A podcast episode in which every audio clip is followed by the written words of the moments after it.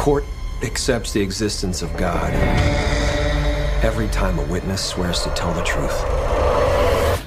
I think it's about time they accept the existence of the devil. You okay there? Jesus. I think I hurt someone. In 1981, Arnie Johnson pled not guilty. We think this family was cursed. Demonic possession.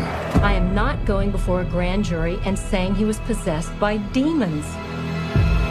Whatever happened that day, that was not Arnie.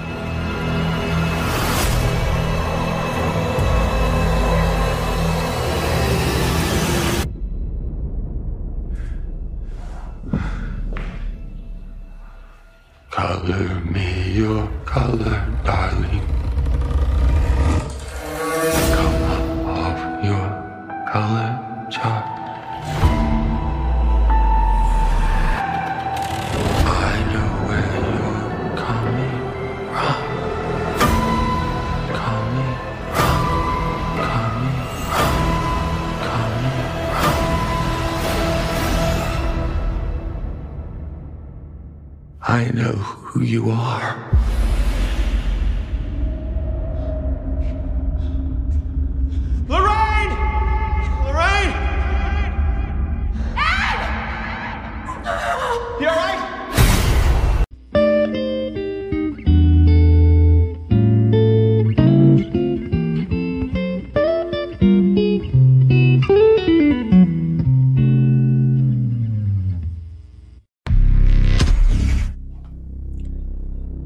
Hey, hey. Selamat bergabung kembali di channel BB69.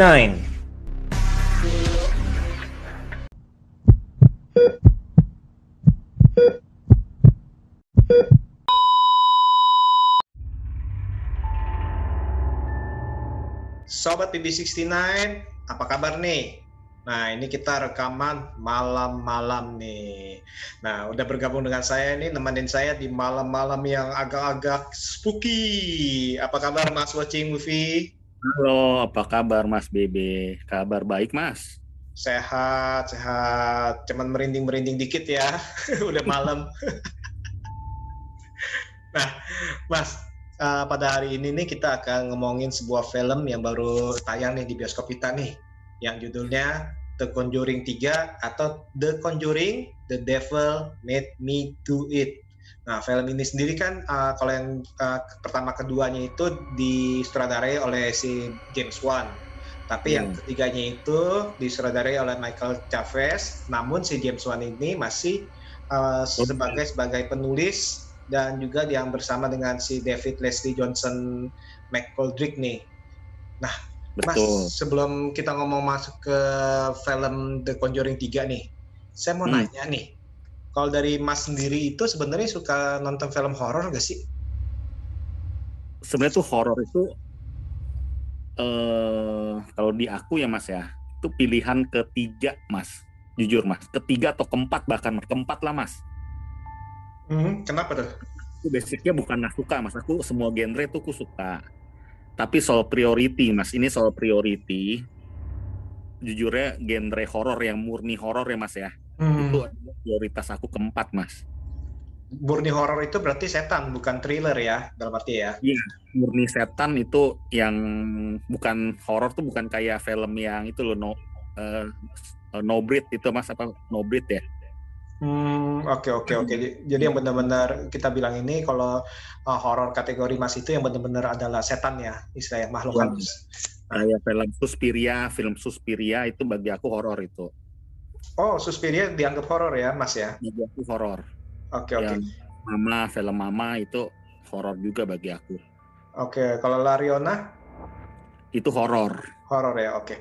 Nah, hmm. sekarang saya mau nanya, kalau Mas nonton horor itu sebenarnya nyari apa sih? Nyari sensasi apa sih kalau nonton? Sejujurnya karena ini priority keempat ya mas aku bilang ya prioritas hmm. aku keempat ya. Jadi yang hype ini mas kalau aku kalau saat, saat ini mas mungkin kalau aku nonton horor adalah aku pengen cari tuh kenapa orang tuh tiba-tiba nih kalau conjuring jujur ya mas ya di hmm. Instagram aku di followers aku terus aku following orang di WhatsApp aku itu pada komen atau pada pada apa pada kayak ngebahas film Conjuring mas yang penyuka penyuka film mas. Jadi ya jiwa penasarannya atau jiwa apa jiwa movie lovers ini tertantang mas untuk nonton juga. Walaupun dalam arti walaupun nggak apa nggak terlalu prioritas dari skala prioritasnya bukan horor nih. Tapi justru mas nih saat ini nih uh, mendorong diri mas ini untuk menontonnya justru ya tujuan Conjuring ya apalagi ada satu lagi nih yang aku lihat di beberapa bukan orang-orang biasa pun nih pada review mas Conjuring mas pada mm -hmm. kayak memberi suatu statement mas aku lihat mas mm -hmm.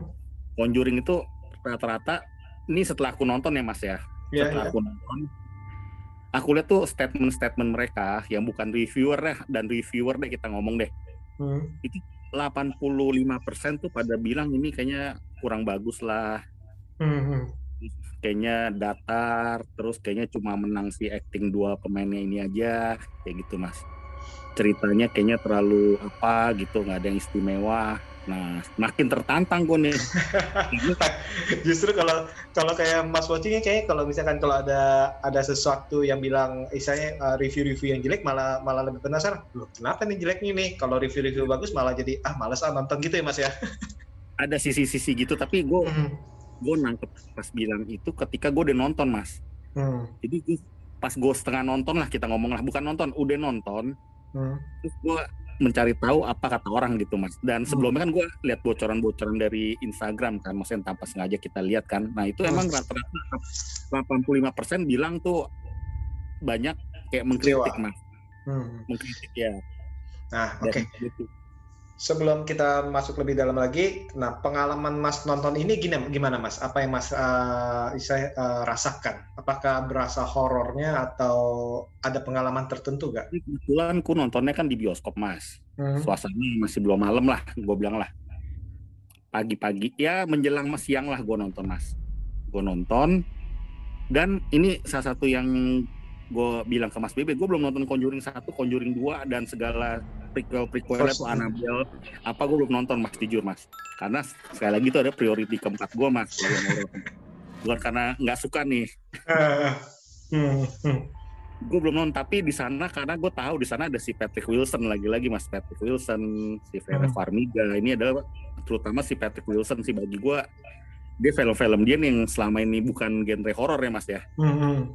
Kan dia suka main genre-genre thriller juga kan sih itu ya si Patrick hmm. Wilson. Betul. Thriller yang kayak dark comedy gitu kan dia kan suka kan. Hmm. wah gue berasa wah lah dia nih salah satu aktor watak. Gue sih nggak favoritin nih mas gue nggak ngefans ya mas tapi gue bagi gue dia salah satu aktor watak tuh yang hebat mas bagi gue mas. Hmm. karakter itu kalau gue lihat dia main film tuh film itu jadi beraura berapi-api gitu mas gue lihat dia mas hmm. sayangnya underestimate dia ya maksudnya uh, orang-orang masih agak kurang menghargai dia sih kalau menurut saya sih yeah. walaupun uh, di setiap filmnya dia muncul banyak film lah sebenarnya itu kalau kalian lihat itu wah ini orang siapa nih ini orang kayak sering gue lihat nih ya itu si Patrick tuh cuma iya. kadang-kadang itu orang itu uh, underestimate nih bahkan Betul. istilahnya uh, media pun uh, terkesan itu nggak terlalu misalnya mem memberi spotlight kali mas ya. Padahal dia kalau gue lihat dia salah satu aktor yang punya karakter kuat mas dalam setiap filmnya mas. Hmm. Memang sih gue tahu dia tampangnya tuh atau karakter kontur wajahnya dia emang sekilas kayak antagonis ya mas ya. Betul, betul. kayak hmm. Matt Mikkelsen mas. Hmm, betul betul. Karakter karakternya gitu loh kayak matanya emang kayak punya mata jahat. Kalau Indonesia tuh kalau di Indonesia mungkin kayak Anwar Puadinya mas ya ibaratnya ya, mas. Uh, ya betul betul. Itu senyumannya sama teh. Tapi bagi gue dia salah satu elemen penting dalam setiap film yang gue suka dari mas hampir film-film yang gue tonton dia emang nggak semuanya mas ya. Hmm. Tapi film-film yang gue tonton tuh bagi gue tuh cukup apa ya cukup bikin gue tuh nggak bilang film tuh film dia jelek mas. Hmm. Messenger terus uh, apa tuh uh, banyak stretch, itu ya. Iya stretch. Terus apa tuh yang yang jadi, uh, jadi korban pembunuhan ada temennya mati tiba-tiba di dapur itu apa tuh? Apa ya tadi ya gue pengen bilang. Itu itu bagus wah film-film dia tuh film-film dia tuh bagus banget mas film-film dia ringan-ringan dan menurut gua hidden games rata-rata tuh hidden games mas film-film dia mas Hmm. Dan mbak dia itu banyak eh, banyak sekali ngambil genre sih dalam arti dari, dari horor, drama, Iya. superhero nih, superhero pun dia mengambil nih Watchmen, eh, Aquaman. Aquaman, ya, Aquaman sebentar walaupun sebentar tapi dia salah satu tokoh antago antagonisnya tuh mas ya Hmm, berkarakter betul. Iya. Terus film perang Let's yang Kill Midway. Nah ini aku pengen suruh mas nonton nih Let's Kill World mas itu bagi aku film kayak indie atau film yang nggak orang tahu ya. Tapi aku suka tuh mas film dia tuh yang judulnya tuh Let's Kill World's Wife. Let's Kill Wife ya. Iya, Let's Kill Ward Ward nama orang Wife. Wah itu bagi aku tuh menghibur tuh film mas. Hmm, oke oke Eh, oke Let's Kill War's Wife ya. Hmm. Nah, sama yang film dia jadi tetangganya sama si Samuel. Jackson juga bagus tuh like like Views Like, Trailers like Teres, betul yang si ngeselin banget tuh si itu tuh si Samuel L. Jackson. Iya. Tapi yang paling hebat dia ya bintang filmnya yang main film Scratch itu mas. Hmm. Oh stretch Itu. itu, ya. Ah, ah. Justru itu kan kayak di Bone Tomahawk juga di The Founder juga dia kan sebenarnya kan main banyak sih sebenarnya yang tadi saya bilang Iya. itu cuman Iya. tadi itu mungkin kadang-kadang itu orang itu suka istilahnya kelewatan atau istilahnya suka nggak terlalu difokuskan sebenarnya itu dia uh, sering main juga Dia kalah dia mungkin kalah pamor Wilson ya mas. hmm? Kalah, kalah pamor Wilson ya mas sama Owen Wilson sama si Cliff Cliff Owen tuh orang jadi ketuker-tuker kadang tuh mas. Cliff Owen, Owen Wilson, terus Patrick Wilson tuh orang jadi bingung tau gak lo? Kadang bingung. Ingat-ingat tamu. iya iya, iya. Hmm. Hmm. Dia satu ya, dan di sini mas dibuktikan karena gue belum nonton itu mas Conjuring Ya, satu, satu, dua. Conjuring dua ya terus tapi gue nonton ini ya dia lagi-lagi dia membuktikan bagi gue sih mas membuktikan dia tuh salah satu elemen yang sangat penting dalam film ini mas. Dan dia berhasil bagi gue mas. Oke oke oke. mulai dari gestur tubuhnya intonasi suara dia tuh khas banget mas. Intonasi suara deh kita nggak usah jauh-jauh deh. Hmm. Intonasi gerakan tubuhnya ketika dia lagi mas sudah nonton ya ini sedikit udah spoiler ya. ah, udah udah. Ketika dia lagi buru-buru manggilin istrinya tapi kan kita tahu dia kan lagi bermasalah sama jantungnya kan? Betul. Itu bener-bener itu bener-bener apa tuh eh, meragain jalannya sampai pegangan temboknya pas udah tiga langkah itu gue berasa dia menjiwai banget mas. Hmm. Hal kayak gitu. Jadi benar-benar di maksudnya kalau kita lihat itu kalau dari pemainnya itu dia itu namanya si Patrick Wilson ini eh, tadi itu dari gestur tubuhnya yang menahan sesak nafasnya bahkan pakai tongkat segala macam ya. Ngerti Iya, ya. megangin pohon pas udah jalan tiga langkah dia megangin pohon bener-bener tuh hal kecil tapi bagi gue kayak yang detail tuh sangat sangat keren maksudnya mas maksudnya tuh sangat diperhatikan banget sama dia mas Hmm. gaya kaget dia ketika ada apa tuh ada makhluk yang kayak di dalam bayang-bayang dia yang besar itu juga bagus dia punya ekspresifnya mas Atau yang pas dia lagi apa eh, menjadi tata kutip itu menjadi jahat ya di situ ya dalam arti Iya. eh, seolah-olah dia melihat eh, sesuatu yang sebenarnya bukan yang dia lihat jadi dia Iya. pengen melakukan eh, kejahatan membalas itu itu eh, kelihatannya itu benar-benar menjiwai ya. menjiwai banget jadi kita ikutan ngeri jadi kadang kalau kata orang adegannya itu ngeri itu gua, gua rasa Conjuring satu Conjuring dua pun terbantu sama dia punya ini mas dia Acting. punya permainan actingnya mas menurut gua mas si Patrick Hmm. Wilson yang kita, kita tanpa sadari mas Oke oke oke. Nah jadi Mas kan eh, belum nonton yang ke satu kedua jadi istilahnya kita ngomong ini sebagai penonton yang fresh lah ya baru benar-benar Iya. nggak nggak nggak tahu menau mengenai dunia Conjuring. iya Eh, saat menontonnya itu apakah ada ketakutan tersendiri gak? Misalnya horor yang dibangun itu apakah berhasil gak? Ambience sih mas ya. Kalau gue lihat ya ambience atau suasananya sih dari tone warnanya sama dari sinematografinya sih bagi gue cukup merasuk sih mas. Bukan takut ya mas ya tapi bagi gue tuh hidup gitu loh. Suasana kota tahun 1981 gue bayangin tuh kayak kita ngebayangin tuh kayak kita ngeblend mas. Pikiran kita ngeblend sama apa yang ditampilkan di layar bioskop mas. Hmm, hmm, hmm. ngeblend mas. Ngeblend tuh jadi berasa tuh satu kesatuan film tuh berhasil bagi gue mas bukan soal ambi- ambience horornya mas ya ambience horornya bagi gue sih karena gini mas film ini gue liat nih emang sedikit sedikit ada thrillernya mas ya Betul. karena ini sekali lagi yang bikin gue tertarik lagi adalah yang berbeda sedikit dari Conjuring 1 dan 2 adalah ini adalah berdasarkan sebuah kisah nyata, Mas. Hmm. Dan itu kan kita dikasih lihat tuh footage-footage ya di post credit ya terakhir itu. Kisah nyata loh, Mas. Hmm. Walaupun Yang ada kedua sedikit- kisah nyata juga sih. Ya. Kisah sa- tapi kalau saya satu dua kan katanya dari buku memori dia dia ibaratnya menceritakan gitu mas Memoir. kesannya Ah, ah. memories dari buku dia. Kalau ini kan kayak seolah-olah tuh kayak kisah nyata yang dia juga nggak tahu gitu ibaratnya Hmm. gitu. Awalnya dia karena bantu menyelidiki gitu kan. Nah, kalau dari eksekusi-eksekusi istilahnya horornya, elemen-elemen horornya istilahnya dari istilahnya eh, tiba-tiba muncul eh, makhluk dalam arti yang tiba-tiba dari ranjang, apa istilahnya eh, muncul makhluk yang tiba-tiba dari bayangan, atau istilahnya yang tiba-tiba yang di kamar mayat tuh, dalam arti yang tiba-tiba eh, ada sesuatu yang terjadi, itu eh, berhasil nggak untuk Mas? Kalau sebagai kita ngomong film dia berdasarkan kisah nyata ya diangkat ya maksudnya ya. Diangkat dari sebuah kisah nyata dan dia mere- mereka menyelidikinya. Dan bagi gua ini gua merasa ini salah satu lawan yang terkuat untuk mereka mas menurut gua mas ini kuasa jahatnya ini dan juga eh, orang yang meremotkan itu mas. Maksudnya itu men-setting hal ini bisa terjadi. Menurut gua ini termasuk lawan yang nggak sembarangan mas. Artinya adalah di film ini gue merasa tuh antagonisnya tuh bukan orang yang sembarangan mas Hmm. bagi gue karena ini kita ngomong berbau thriller mas dan ini pen- eh, kalau kita bilang tokoh utama antagonisnya kan manusia mas Betul. ya manusia Hmm. ya Hmm. jadi artinya menurut gue ini termasuk untuk dari sisi kita ngomong apa ya maksud saya ya ngomong sebuah eh, realita kenyataan dalam supranatural ini menurut gue cukup menyeramkan sih mas bagi gue mas Soalnya kan kurang lebih kan hampir uh, relate lah, apalagi kalau kita hidup di Asia ya, dalam arti ngomong soal Iya. kutukan, santet, kan kita istilah kan Iya. gitu ya, hampir sama lah Iya. ya.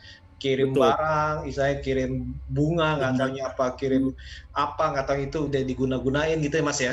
bisa itu bisa Hmm. itu bisa itu bisa banget dan bagi gue karena ini related sama sebuah kisah nyata mas bagi gue Hmm. nih menakutkan mas untuk sebuah kisah nyata loh mas Berhasil menakutkan, maksudnya uh, setidaknya itu membuat kita berpikir wah ini nih uh, agak-agak serem nih kalau beneran terjadi ke gue nih. Berhasil nggak? Untuk berhasil berarti kalau ber- kalau dalam dunia kenyataan dan ini kalau menimpa siapa pun yang eh, orang yang bisa ngalamin hal ini berhasil bagi gue mas. Dan bagi gue sutradara cukup berhasil memberikan pesan mas. Ini kita ngomong bukan soal kita compare sama Conjuring 1 Conjuring 2 tapi bagi gue nih deliverynya nih sutradara nih gue bilang paten dan bagus mas ritmenya tuh bagi gue film ini ritmenya tuh dari awal sampai akhir tuh sangat terjaga mas bagi gue mas kita nggak dikasih ibaratnya tuh napas napas yang terlalu lama-lama gitu mas istilahnya mas Hmm, hmm, hmm. Gitu. Oke oke oke menarik sih. Nah Gitu.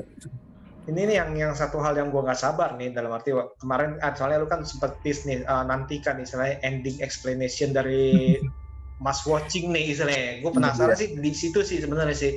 Nah, sebenarnya apa nih yang lu istilahnya yang lu ingin sampaikan atau apa yang lu dapatkan tuh istilahnya? Dari diskusi sama teman-teman gue mas ya waktu sebelum gue tonton ya mas ya ada sekitar 6 7 orang 6 orang lah kurang lebih ya mas ya yang mereka udah nonton ya mas ya gue lihat tuh mereka tuh kayak bingung mas kenapa bisa gini ah tapi terlalu gini. Jadi semua tuh rata-rata underestimate. Jadi semua mungkin karena mereka kurang paham. Mereka tuh bukan kurang paham ya jadi menganggap film ini kayak terlalu kok ngegampangin gitu mas. Penjahatnya kayak gini terus eh, motifnya apa sih sebenarnya? Kok dia milih orangnya seperti ini? Kayak gitu-gitu. Banyak Hmm. yang secara apa mas secara gampangnya mikirnya seperti itu mas buat gue mas. Hmm. secara endingnya endingnya mereka karena bagi gue mungkin mereka udah keburu itu mas. Karena mereka nonton kan Conjuring satu Conjuring dua. Hmm. kalau pikiran aku karena udah keburu berasa ada suatu ambience yang berbeda dari satu dan dua mungkin bagi gua mas. Ya. karena satu dua mungkin terlihat horor banget kali mas ya. Kasus thrillernya nggak ada ya mungkin ya. Mungkin ya thrillernya mungkin nggak ada ya mas ya. Nggak terlalu thriller tapi lebih ke supranatural dikuatkan maksudnya kan gua rasa Hmm, ya Hmm. Nah, uh, emang emang berbeda sih karena gue kan nonton uh, ke satu kedua uh, Iya. rasa seramnya itu jauh-jauh berbeda jauh berbeda betul jauh berbeda. tapi ini kan karena dia menyelidiki sekali lagi ini kan karena menyelidiki sebuah kasus yang itu loh mas dalam sebuah kota yang sebelumnya 193 tahun ya nggak pernah terjadi pembunuhan. Nah itu ada nilai plusnya juga jangan salah mas. Hmm. Tiba-tiba terjadi pembunuhan dan pembunuhannya unik juga nih gue pikir dalam sebuah kenyataan serem- unik juga mas dia ngaku dalam kuasa eh, Kegelapan. kegelapan atau kerasukan ya kita ngomong ya mas ya Hmm. dan si tugas si Warren sebagai seorang demolog apa sih namanya eh, ahli supranatural atau dia ahli supranatural atau polisi mas ya Ah, ahli supranatural. nah ahli supranatural adalah dia berusaha untuk membuktikan bahwa dari apa dari eh Tindakan gambar itu. yang mereka dapat arahnya tuh memang sepertinya seperti itu gitu mas. Ini dia lebih mengebelain ini si terdakwanya gitu mas. Jadi serunya menurut gua tuh di sana gitu. Sedangkan bagi gua lawan lawannya si Warren si suami istri ini cukup kuat bagi gua mas. Karena ini kan kita dari awal sampai habis kan kayak dikasih teka-teki juga sebenarnya kan mas siapa Hmm, nih sebenarnya kuasa kegelapan atau siapa ini atau si lakinya emang bener-bener gara-gara dia bersekutu sama setan atau gimana gitu loh kita mikirnya gitu kan si Ar Ar Arni ya Arne ya Hmm, atau memang dia itu memang sengaja apa dalam istilahnya uh, pengaruh obat-obatan lah atau Iya, istilahnya iya, cemburu iya. lah, mabuk lah Iya. seperti itu ya kalau kita orang Iya. secara secara Iya. logika. Iya atau mungkin dia terlibat mungkin kayak perjanjian dengan yang setannya dianya gitu mungkin ya Hmm. Hmm. kayak gitu mas jadi secara ending explanation bagi gue ya kalau menurut versi gue mas ya karena temen gue gue liat pada banyak yang bingung bukan banyak yang bingung pada menganggap tuh motif-motifnya tuh kayaknya terlalu ngegampangin sutradaranya mas endingnya Hmm. tuh terlalu kayak cepet banget juga endingnya kan kita harus ketahui mas di sini kan si eh Oculus ya si itunya ya mas ya kalau dibilangnya si anaknya si itu kan yang jahat kan sebenarnya Hmm, anaknya hmm, pendeta kan mas Betul. Itu aja. Nah, ini spoiler nih udah. Ah. di antara satu dua aja tuh satu dua orang temen gue itu pada ngangel itu anaknya lo mas wajar gak mas menurut mas pada ngangeh anaknya gue sih agak wajar mas Eh, itu sih kalau kalau nggak sih istilahnya nggak keterlaluan sih. Soalnya kan itu kan dari bapaknya kan dia ngomong bahwa itu di- saya punya anak gini gini gini istri saya meninggal. Itu kan harusnya udah tahu. Cuma karena Tapi saya karena bapaknya kan bilang kan ya ini karena saya ini eh, benar-benar tertarik terhadap dunia Oculus dalam arti dunia istilahnya eh, dunia istilahnya gelap. Dia pengen istilahnya sebenarnya itu tertariknya bukan bukan buat dilakukan tapi dia ingin meneliti nih sebagai pendeta ya sebagai Iya. pastor tuh ingin meneliti ternyata sang anak itu malah terlibatnya jauh lebih dalam bukan Lebih sekedar dalam meneliti. iya. Tapi kalau misalkan kalau bilang mereka nggak nangkep itu bingung juga sih kok kok nggak nangkep ya? Iya ibaratnya sampai pembunuh itu sebenarnya siapa? Itu ada satu dua tuh yang nggak ngeh mas. Nggak gitu ngeh gitu siapa lo mas Hmm. dan menurut gue mungkin wajar sih mas. Ada kan beberapa part kan lu perhatiin nggak mas? Yang si anaknya kan sekilas mukanya kan wajahnya kayak si yang itu kan mas? Yang setan ya? Iya setannya kan. Hmm, ada ada kemiripan sedikit kan memang kan. Betul, betul, urus kan. Betul. dan Jadi mereka bingung. Ada berapa juga bingung. Satu. Kedua adalah mereka bingung kenapa urusannya sama si Ed ya mas. Itu siapa? bagi gue juga wajar sama si Ed. Kesannya Oh. kenapa sih yang dikejar Hmm, hmm, itu memang kan komut versi gue sih ini emang si Ed emang lagi pengen dikejar mas. Si Ed itu bukan tanpa sengaja karena dia terlibat.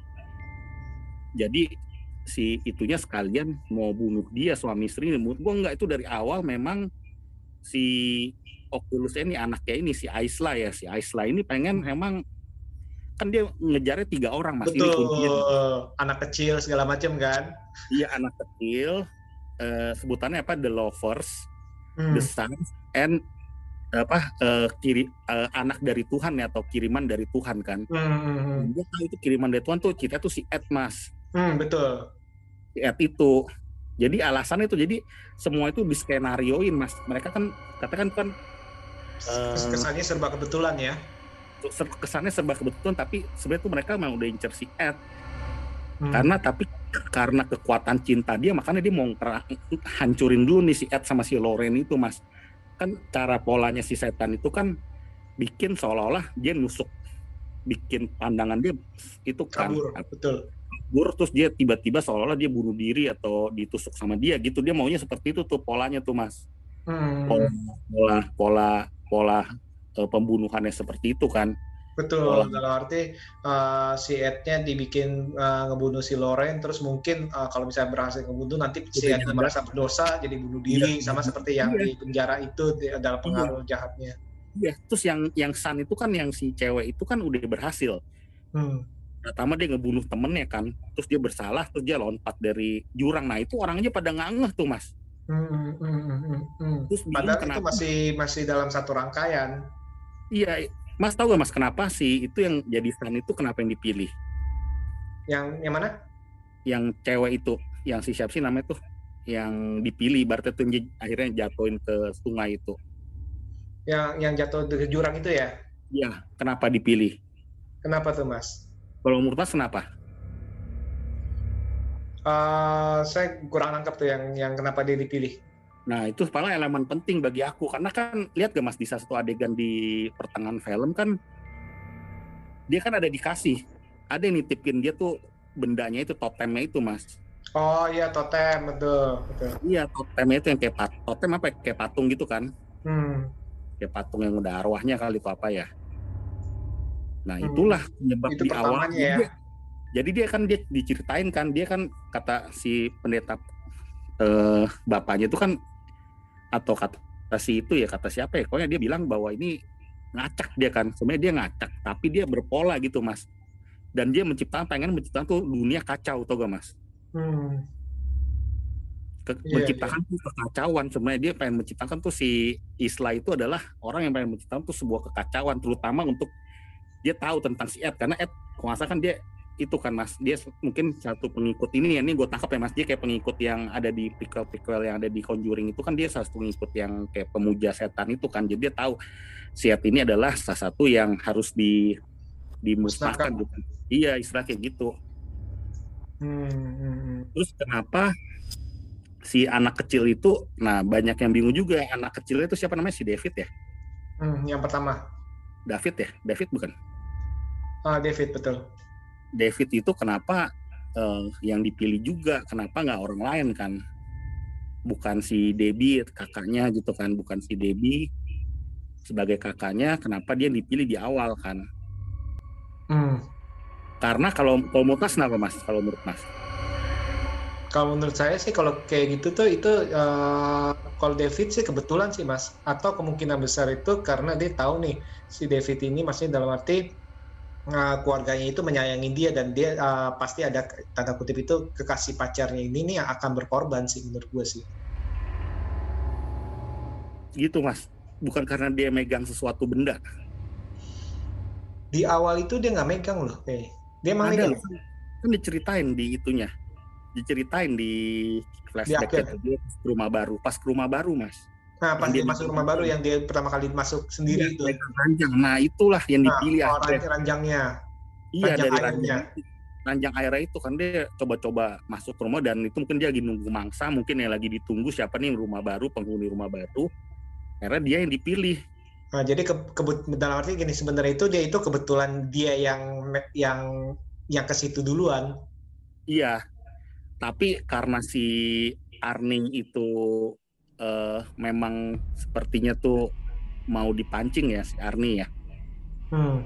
Si Arni itu kan mungkin awalnya kan si itu sebagai apa namanya sebagai Si David sebagai itunya. lovers ya, Hmm. sebagai eh, sebagai bahasa itu yang korbannya kan. Tapi kan si Arni mungkin nantangin si iblisnya itu mas. Betul. kekuatan si Red dia nantang lu kasih kirim ke gua kirim ke gua kirim ke gua dan si itu sempat melihat tuh Iya, siapa- transfernya si Ed-nya. dia sempat lihat akhirnya dia jadi kena jantungan kan diancam sama si itu jantungannya gua nggak tahu mas ya di Conjuring satu Conjuring dua dia punya riwayat gitu atau gara-gara pas dia lagi mau Se- nyelamatin Seingat gue sih eh, satu satu dua kayak masih belum ada ya. Seingat gue ya. Mungkinan itu eh, emang bertambahnya usia ataupun yang terakhir itu kan yang, sep- yang pertama itu kan sempat pengen dicengkram ya. iya Tapi- soalnya dia bilang si si apa namanya kayak roh jahatnya tuh melalui si David kan bilang lu akan gua bikin jantung lu gua tarik jantung dia bilang gitu kan Betul, yang dia saya berusaha cengkram malah bisa yang Iya. Iya, itu gue rasa itu mungkin ada pengaruh dari kuasa kegelapan itu mas ya. Uh, mungkin sih atau istilahnya ya tadi itu dengan kalau dalam cerita ini kan berkesinambungan tuh dengan bertambahnya usia segala macam sih seperti itu sih.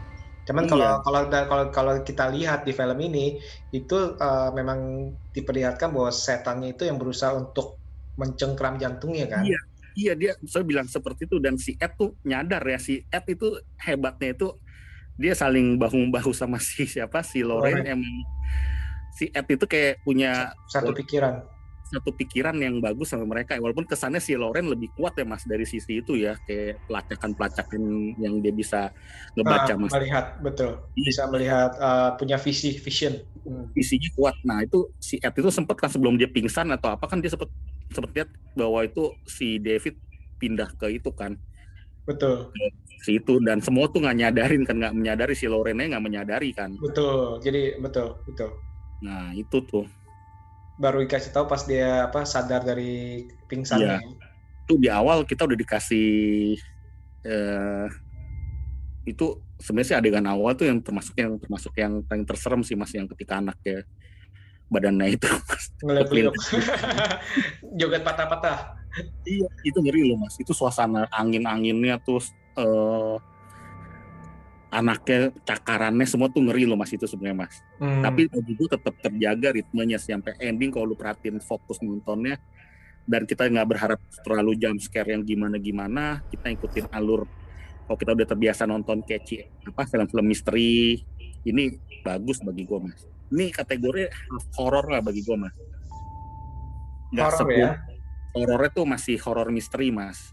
Hmm, hmm, hmm, hmm, hmm, hmm. Hmm. Jadi masih masih kalau Mas ini masih bisa nikmatin lah ya karena horornya itu nggak pure pure horor ya kalau Mas menurut Mas ya.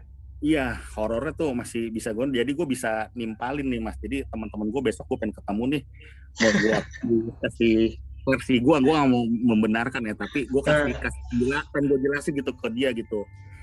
Hmm. Banyak yang nggak paham mungkin atau yang menganggap terlalu pengen ekspektasinya mungkin pengen ke satu kedo jadi anggap ini udah buruk duluan mas mungkin mungkin mungkin bisa ah, oh, ini bisa buat gua film yang cerdas maksud gua mas ini film yang cerdas loh mas dibalik oh. memang ya sekilas ya klise-klise aja tapi bagi gue nih cerdas cara urutan cerita itu bagus mas hmm. hmm. bagus bagi gue dia kan si Loren tahu sendiri kan itu anaknya situ karena dia punya fisiknya berasa nih kayak di bawah tanah nih di bawah tanah dia kan akhirnya punya visi visinya seperti itu kan. Hmm, hmm, hmm. Iya, emang sebenarnya ini kalau secara secara cerita sih emang cukup relate dengan Asia ya Indonesia istilahnya mengenai iya. kutub, hmm. mengenai yang tadi gue bilang itu mengenai santet kan ini kan hampir sama kan.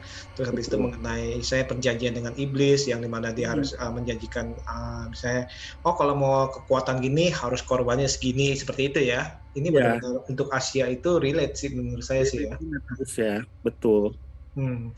Nah, uh, tadi kan uh, Mas kan uh, sudah panjang lebar nih ngomongin kelebihan-kelebihan dari film ini nih. Menurut Mas ada kekurangannya nggak? Kekurangan sih tentu mungkin bagi gue ada tapi bagi gue sih sedikit masih tertutup sama kelebihannya film ini sih mas. Jadi bagi gue ini nggak terlalu signifikan banget. Bagi gue mungkin kekurangannya mas ya. Mungkin endingnya terlalu kesannya agak diburu-buru dikit memang. Yang tiba-tiba tuh mereka udah ketemu sama si uh, Oculus atau anaknya tuh mas. Hmm. Hmm. buru-buru. Tapi mau nggak mau memang karena di tengah sempat temponya melambat bagi gue dengan temponya di akhir di kebut ya menurut gue ya itu ya cukup oke okay lah masih oke okay lah mas. Terus uh, mas setuju gak dengan tindakan si Ed itu dalam arti tidak berusaha menolong daripada tokoh jahatnya istilahnya malah dia bilang malah wah lu gagal nih uh, mengirimkan tiga tiga roh kepada uh, tuan lu. Maka lu tahulah mereka nggak bakal nggak bakal pulang ta tanpa tangan kosong istilahnya dengan tangan kosong terus hmm. kayak dibiarin tanpa ada usaha untuk membantu. Kalau mas uh, menurut mas itu tindakan gimana? Bagi gue sih kalau di dalam situasi saat itu bagi gue sih emang itu sudah tepat sih mas. Karena kan dia di dia kan juga di bawah di bawah kayak tingkat kesadarannya kan juga masih setengah-setengah kan si Ed kan mas? Hmm. iya mas. Hmm. Tingkat hip, apa sih bahasanya sih tingkat kerasukannya kan masih belum waktu saat itu waktu di rumah itu kan kayaknya kan belum terlalu tingkat kesadarannya belum terlalu full kan mas kayaknya ya. Hmm, hmm, hmm. Ya sampai akhirnya pas mereka ketusuk kan toto mereka udah di lapangan rumput itu kan mas di depan Ah, rumah itu dia naik ke atas soalnya. itu naik ke atas Naik ke atas. bukan seolah-olah eh, itu adalah sebuah kayak ilustrasi visi dan misi mereka Ilusi bukan kayak itu dia naik ke atas, tahu gue. Naik ke atas terus dia bilang "Eh, saya lupa bawa obat jantung saya ketinggalan kan. Ternyata itu ada dia bawa itu itu eh, seperti itu sih. Nah kalau jujur aja itu sih agak mengganjil sih dalam arti eh, ya itu tadi itu menurut menurut gue sih agak mengganjil karena dalam arti tapi kalau dibiarin gitu aja. tapi kalau menurut versi gue mas ya mereka ketika sudah di bawah sih bener mas sudah dalam ruangan bawah tanah itu mas Hmm. Tapi ketika terjadi pergumulan mas itu menurut gue itu ter- pas terjadi pergumulan tuh mereka udah udah Antara kayak sadar nggak sadar. visi dan ilusi. misi ilusi menurut gua ilusi Ya, yang benar-benar terjadi tapi ngelawan gitu ibaratnya gitu di dalam alam bawah sadar ya Hmm, yang di mana eh, dia bisa melihat dirinya di depan ya, ya saya Iya. kayak kayak kaca gitu ya. ya iya gitu kalau menurut gue sih itu mas Toto dia pas udah setannya mati kan ketusuk itu ya lehernya ya Hmm. udah hilang kan Toto dia beng langsung tiba di eh, halaman kayak ibaratnya mungkin di bawah situ mungkin situasi itu karena udah bergumulan itu kalau menurut gue sih mas eh kalau menurut mas dia sempat naik ya mas ya Hmm, hmm, hmm, hmm. Nah, eh, ya tadi itu sih kalau gue sih poinnya sih yang kurangnya sih itu sih terutama sih yang paling utama itu pas endingnya itu tuh.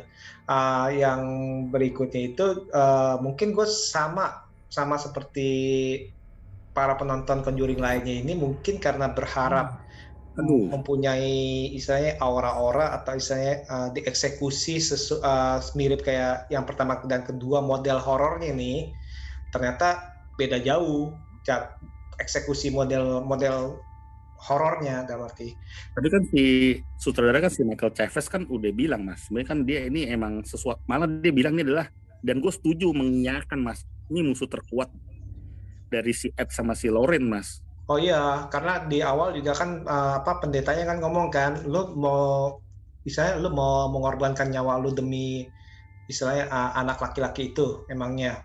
Kan sempat ngomong kan karena ini emang bukan bukan. hal mudah. Lu Iya. bisa bisa no- mencoba nolong dia tapi lu bisa mati nih.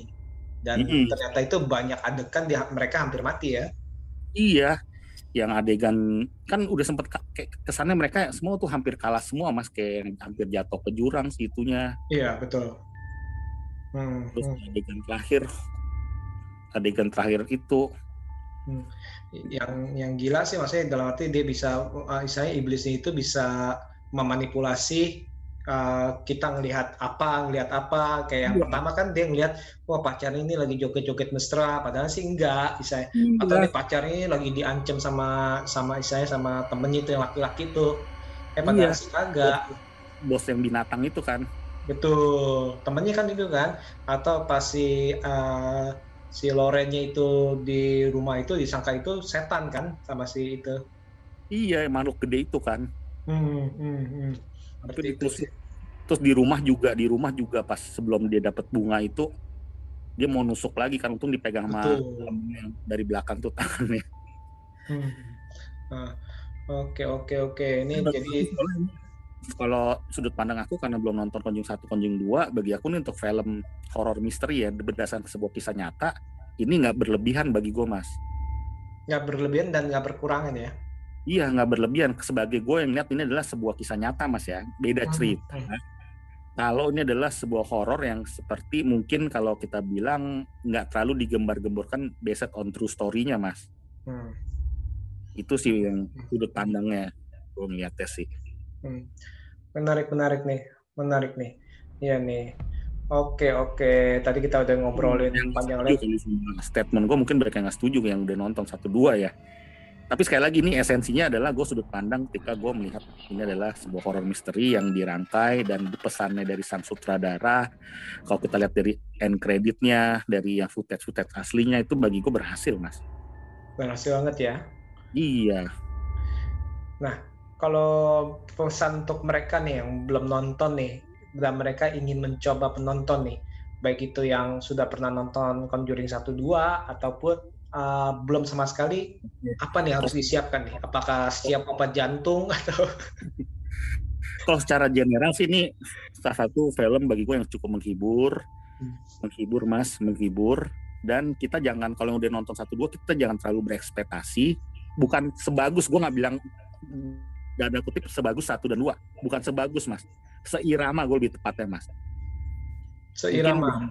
ini seirama satu dan dua karena ini bego nih sebuah dimensi yang memang sutradara itu emang udah bilang di awal nih emang sebuah dimensi yang berbeda karena berdasarkan sebuah kisah nyata dan musuhnya benar-benar nih kali ini adalah yang utama adalah manusia mas. Hmm, yang yang dikendalikan oleh atau mengendalikan dan dikendalikan nih dikendalikan dan Betul. mengendalikan dari kuasa jahat. Nah itu bedanya sih menurut gue sih. Memang nggak ada apa kalau gue dengar kan kata temen gue Konjung satu, Konjung dua ada si siapa sih? Ada tokoh-tokoh yang barbarok siapa namanya yang serem ya?